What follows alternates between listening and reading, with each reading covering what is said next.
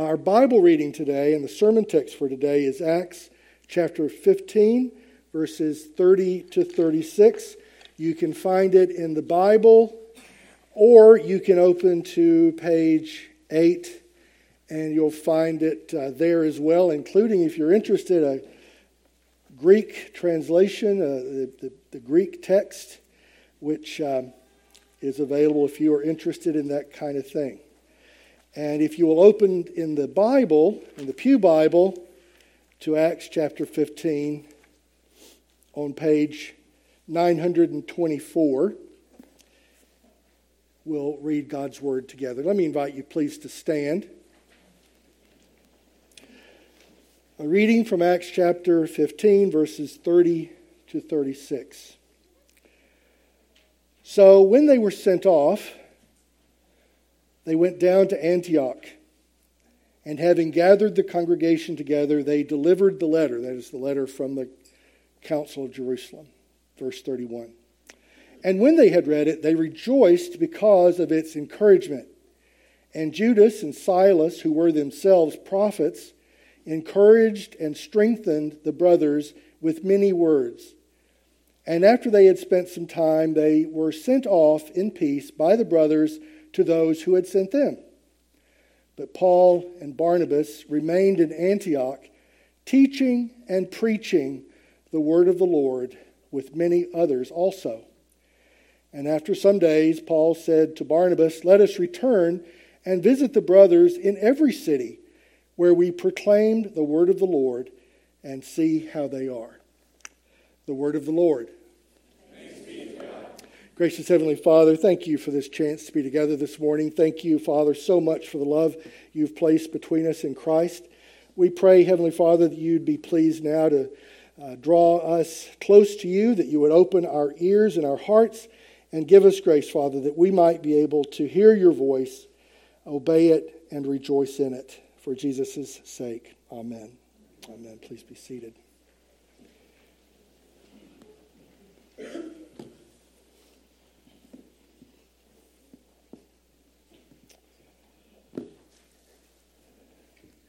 Do you all know the name Paul Harvey?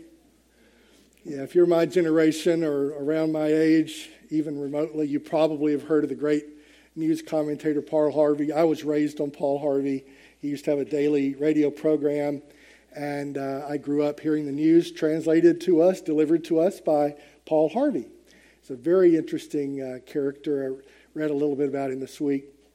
One of the things that I remember most distinctly about him was a segment he often did called The Rest of the Story. Raise your hand if you remember the rest of the story. Yeah, a few of us remember the rest of the story. Well, uh, I'd like for us to think a little bit about the rest of the story of the church in Antioch because we've been for the past several Sundays looking together at uh, what we can discover about the church in Antioch and what it might have to say to us.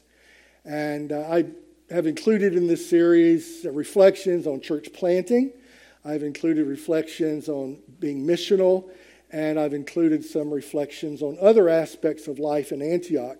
And the story of the church in Antioch has become very, very special to me. It's always been special to me but I think more, more, recently, as we've done this series, as we've been looking at this passage of the scriptures, it's come to be even dearer to me.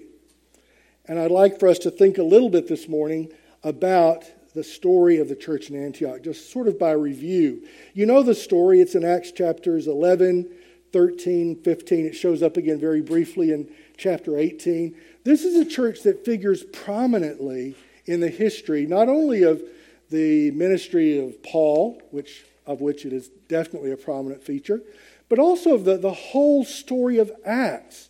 Uh, it's not a coincidence, I don't think, that, that the story of Antioch is literally in the middle of the book of Acts. Uh, it is the fulcrum in which the book of Acts shows its function, how the church was being used, and how God, in his providence, was at work. And so the Church of Antioch and its story has become very dear to me. If you look back at chapter 11, just a few pages earlier, you remember that the church was founded in a, in a highly unusual way.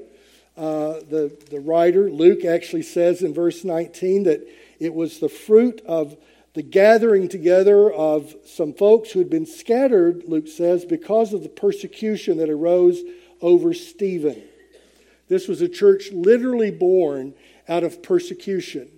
It was created not by anybody very famous, but by some people that, that Luke simply calls a people from as far away as Phoenicia and Cyprus, speaking the word to no one except Jews. It was a group of people who'd come, and in verse uh, 26, it says that some of them, men of Cyprus and Cyrene, who on coming to Antioch spoke to the Hellenists also, preaching the Lord Jesus. Uh, this was a church that was founded by people whose names we don't know. Uh, they were people who had a difficult background. Uh, they had been brought to faith themselves, and they had come and were preaching Jesus there in this city of Antioch. And uh, it continues through the end of chapter 11. It picks up again in chapter 13, where we discover this church becomes the first sending church that we read about after Jerusalem. This, this was the church that, that sent the first missionaries that we read about, uh, Paul and Barnabas, uh, who go and uh, begin this ongoing work of spreading the gospel, which Acts records. And it turns out Antioch is the sending church for these missionaries who go and, and uh, begin the work of taking the gospel beyond the cradle in Jerusalem and the surrounding area out into the rest of the world. Uh, Acts chapter 15 records how Antioch was actually the cause of the very first church council.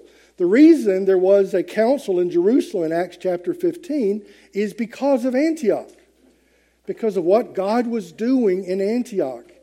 Uh, the church heard about it. They sent Barnabas to, to uh, discover what was going on, to investigate. And, uh, and so, as a result of that, the church gathers, all the elders, all the apostles, and others gather in Jerusalem in Acts chapter 15. And Acts chapter 15 records the very first church council. And the reason for that church council, interestingly, was Antioch, what the Lord was doing in Antioch. It raised questions, and those questions began to be answered uh, in the Council of Jerusalem. Uh, we read more about it as we uh, saw uh, how the uh, answer to the church in Antioch uh, became really a kind of manifesto for the ongoing mission. And we saw how the final message of Jerusalem as, as the council gathered. They, they, they agreed with Paul, they agreed with Peter that the gospel was for the Gentiles, and they sided with that interpretation. They, they actually distanced themselves from those who said you had to be circumcised to be a Jew in order to become a Christian. They actually sided with Antioch, they sided with the, the apostolic call to inclusiveness and yet, the letter they sent, while affirming those things, also, as I pointed out last week, said something like, in so many words, don't forget the Jews.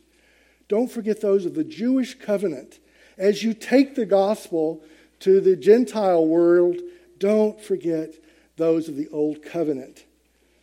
And so Antioch has this pivotal role to play the story of the church in Antioch, in a very real sense, is the story of the church.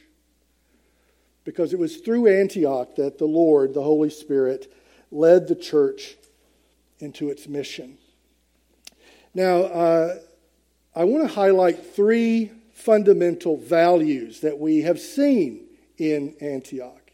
We've talked about them over the past several Sundays, but I want to mention them to you again, maybe slightly regrouped less to do with what they did than why they did it. All the things they did flow from these three fundamental values. First of all, a being centered on Christ. Second of all, being focused on God's word and by God's word. And third, committed to mission.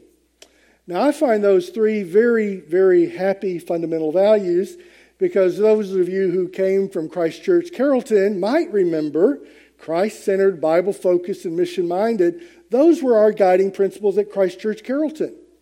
For 11, 12 years, those were the values which we sought to live out in our little church's life. And it's happy for me to be able to see how those mirror, in a very significant way, what Antioch was seeking to do. So, first of all, they sought to be centered on Christ. If you remember back in Acts chapter 11, verse 20, this is how Luke sums up what they were trying to do, what they were doing when they planted this church in Antioch. If you look at verse 20, it says, Some of them, men of Cyprus and Cyrene, who on coming to Antioch spoke to the Hellenists, notice how he describes it preaching the Lord Jesus. Preaching the Lord Jesus. That's a wonderful way to sum up what Antioch was founded on. It was, it was founded on the preaching of the Lord Jesus. Uh, that's an interesting way of describing the gospel and the presentation of the gospel. I think it's almost unique. Paul talks about uh, pre- preaching uh, the cross of Christ and preaching Christ and Him crucified.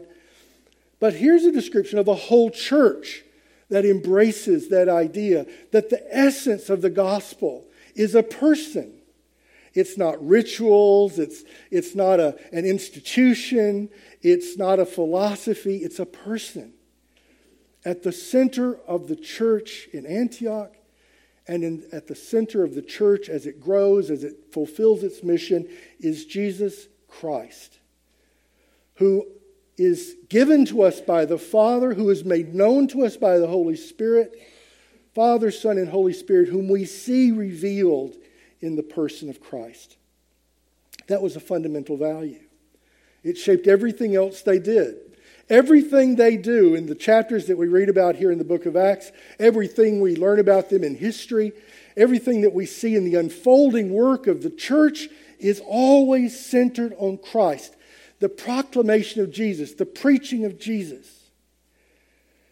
I think that's important for us to, to remember and remember again and remember again. It is our centeredness on Jesus that gives meaning to everything else because, brothers and sisters, everything else is competing for our focus. Everything else is competing for our making a priority. We're, we're constantly being pulled and for 2,000 years, the church has been pulled through false teaching about Christ and by infinite distractions that can pull us away from our being centered on Jesus and preaching Him to the world around us.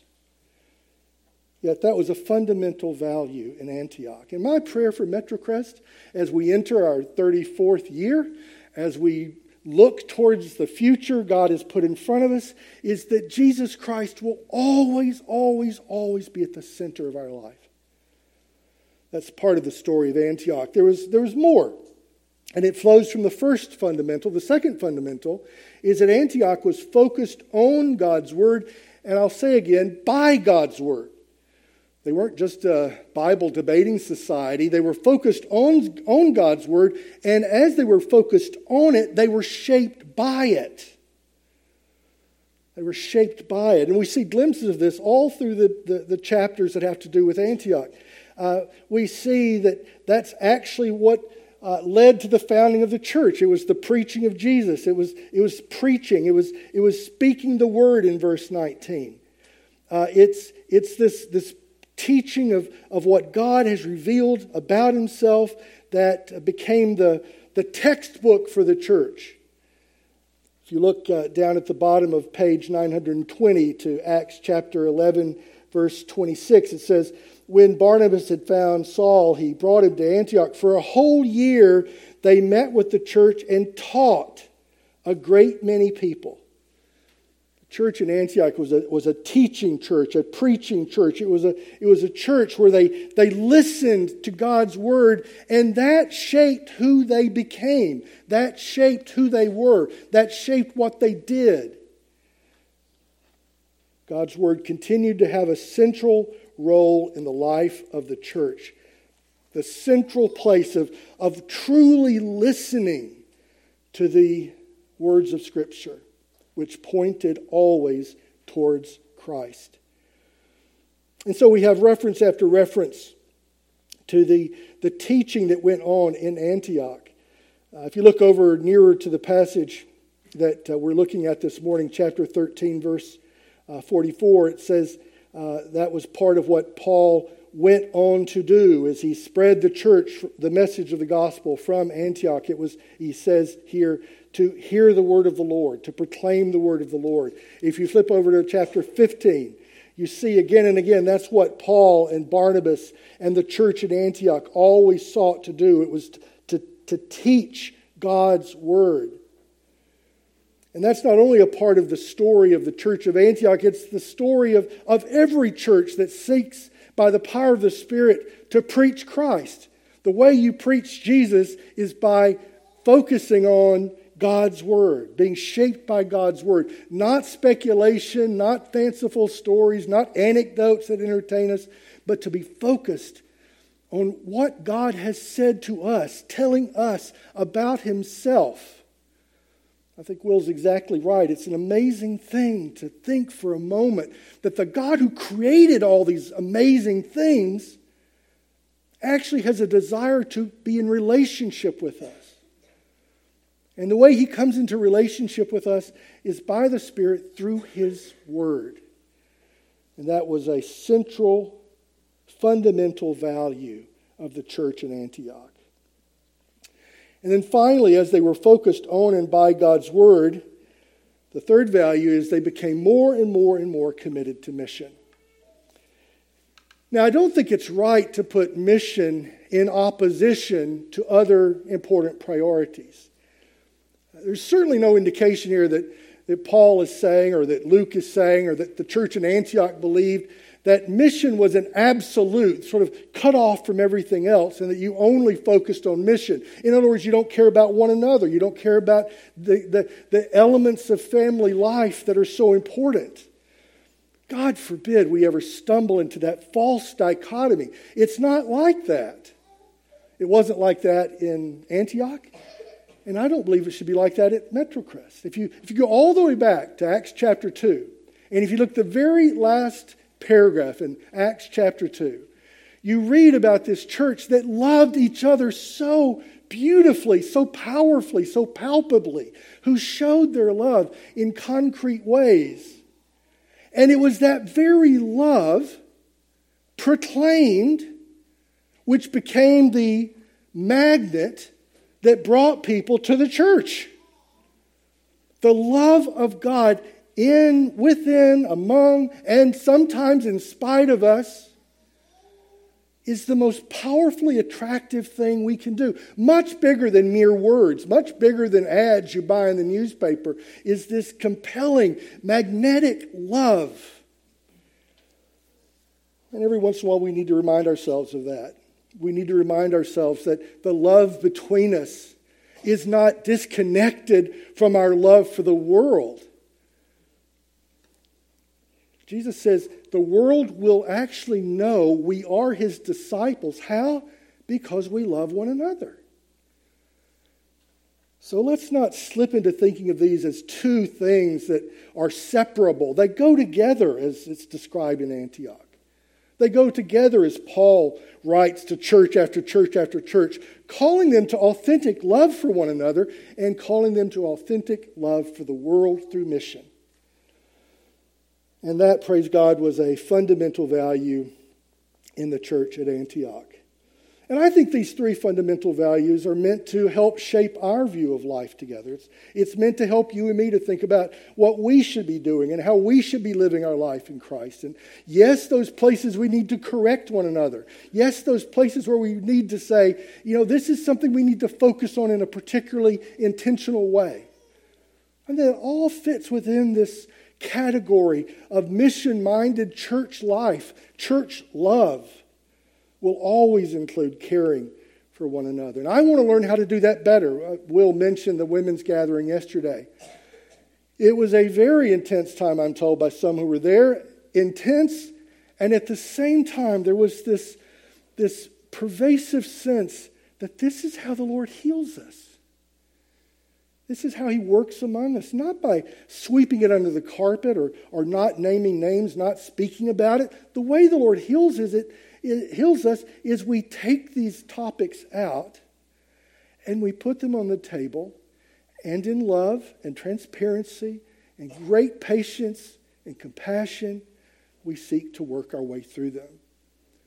And I think that's a a very important lesson for us at MetroCrest. I think this is something I'm learning, it's something I think we're all learning how important it is to process these things and not to try and duck them, not to try and hide from them. Some of you who are visiting with us, you're probably scratching your head saying, What, what is he talking about? Well, ask someone sitting near you, and you might very well hear the story that our church has been through some difficult things.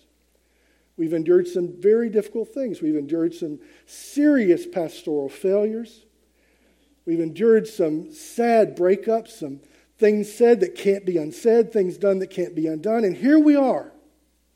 Here we are. Where do we go? What do we do? Well, I believe we look to the church's fundamental values in Antioch. And I think if we stick to these things and cling to these things, God will lead us forward. He will bless us. He will help us. He will do the things, Will, that we can't do by ourselves. There's a whole lot of stuff we can't do by ourselves. But God will help us. I hope you will join us as we seek to do those things in mission, in love for Christ, as we love for one another, reaching out and preaching Jesus. Now, I mentioned the rest of the story. Well, let me give you the rest of the story because Antioch is, is such a fascinating church. I want to tell you a little bit of the rest of the story. Christ centered. It really became a central driving focus of the church in Antioch that went far beyond the first century in which Paul lived and suffered. The things we read about in Acts 11 through 16. It goes far beyond that because the church at Antioch took root. And it became a church that lived out these fundamental values. There's a name I'll bet you've never heard Saint Eustathius. Eustathius. Saint Eustathius. I, I, say you probably haven't heard of him. I know I'd never heard of him. Saint Eustathius. Saint Eustathius sometimes is called Saint Eustathius the Great. And the reason he was called Saint Eustathius the Great is because he was elected the bishop, the overseer, the elder of elders in the church in Antioch in 323 AD, hundreds of years after Paul. The church that had been started with the teaching of God's word, the preaching of Jesus, the call to mission. Eustathius was elected the bishop of the church in 323 AD. If you're a church historian, you might know that two years later was the Council of Nicaea, the first ecumenical council after Jerusalem and representatives of the church gathered in uh, Nicaea, a seaside resort city in the north of Turkey, just, uh, just uh, across uh, the peninsula we call Turkey today from where Antioch was. Uh, Eustathius went to Antioch, and you know what Eustathius did? I didn't know this. He became one of the leading voices for what became known as the Nicene definition of Christ the, the oneness of the Father and the Son and the Spirit, the oneness of the, the humanity of Christ and the deity of Christ. Eustathius became one of the leading, prominent opponents of what was called Arianism, which was a deficient, defective, heretical theology which denied the humanity and deity of Christ. It was, it was it was a mess of a theology, and it was Eustathius who went from the church in Antioch to go and to contend for the truth of who Jesus Christ was and is today. And it's, a, it's an amazing thing to contemplate that that little church, founded by Paul on the preaching of Jesus, that was nurtured on the teaching of the scriptures, that little church produced one of the greats who went and contended for the Orthodox Christian faith that you and I embrace today.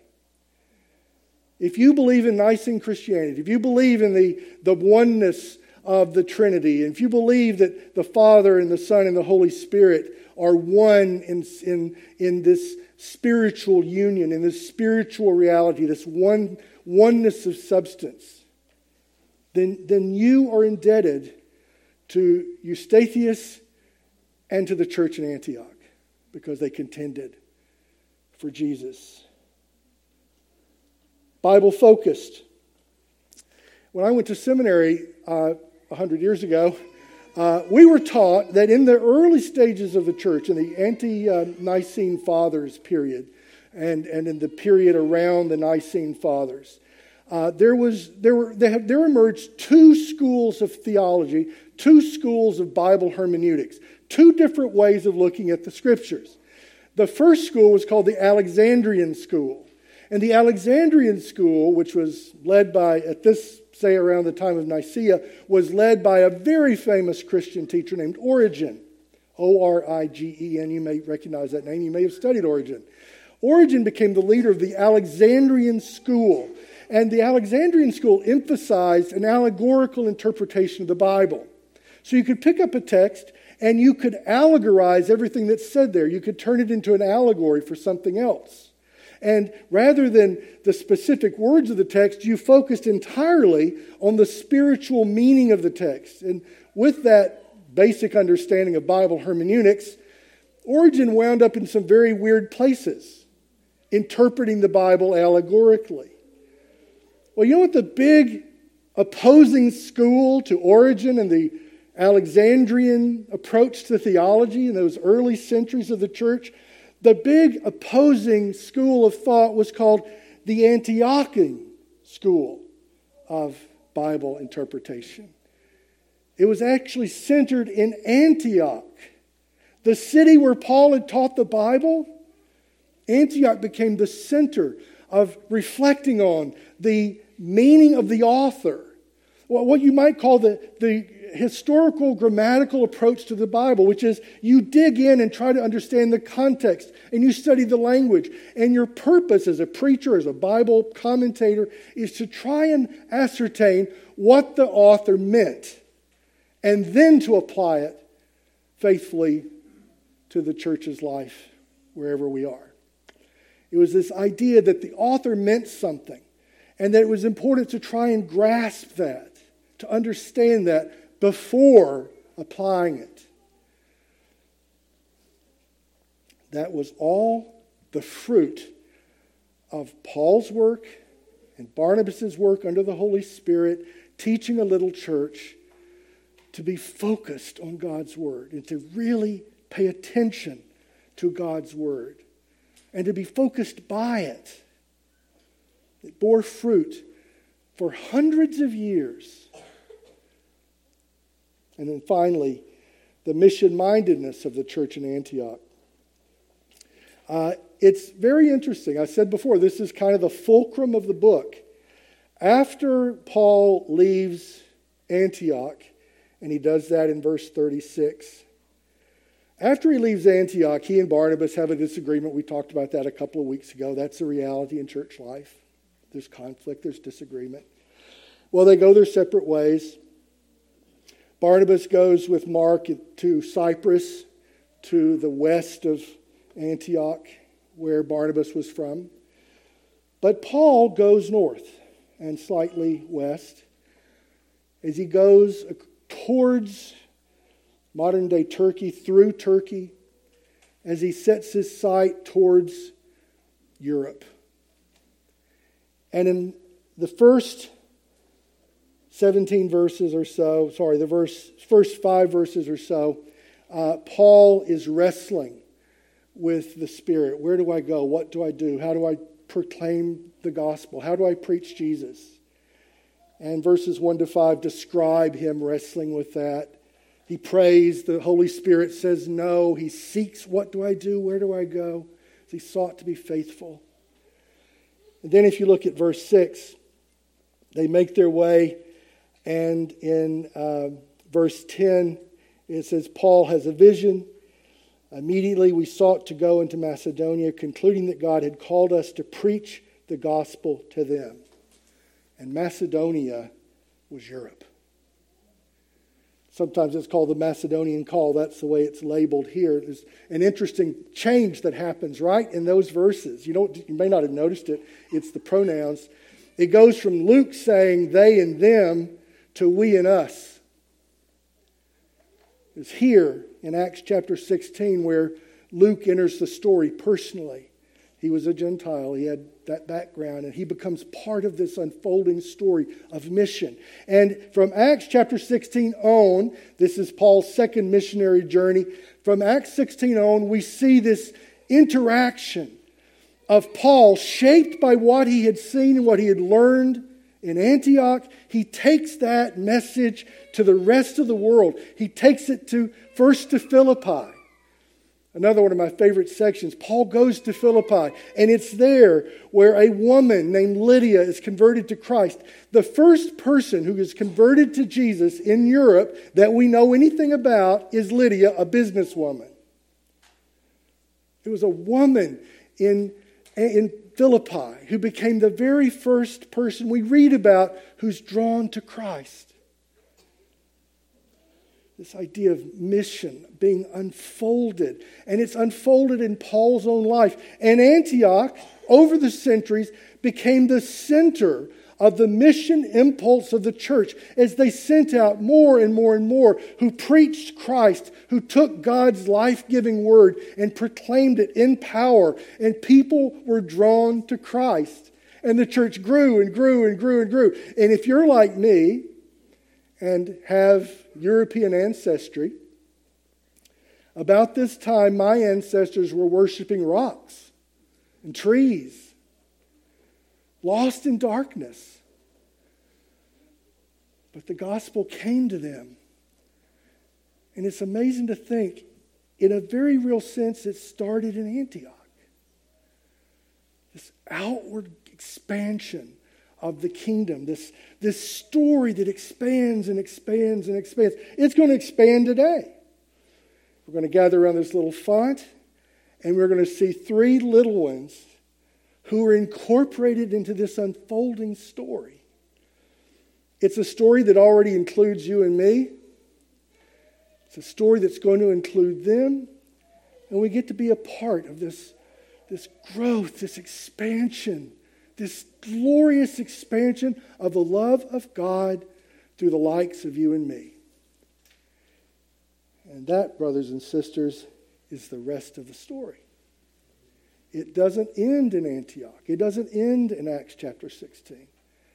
It includes us too, as together we seek to live out what God has called us to do and to be.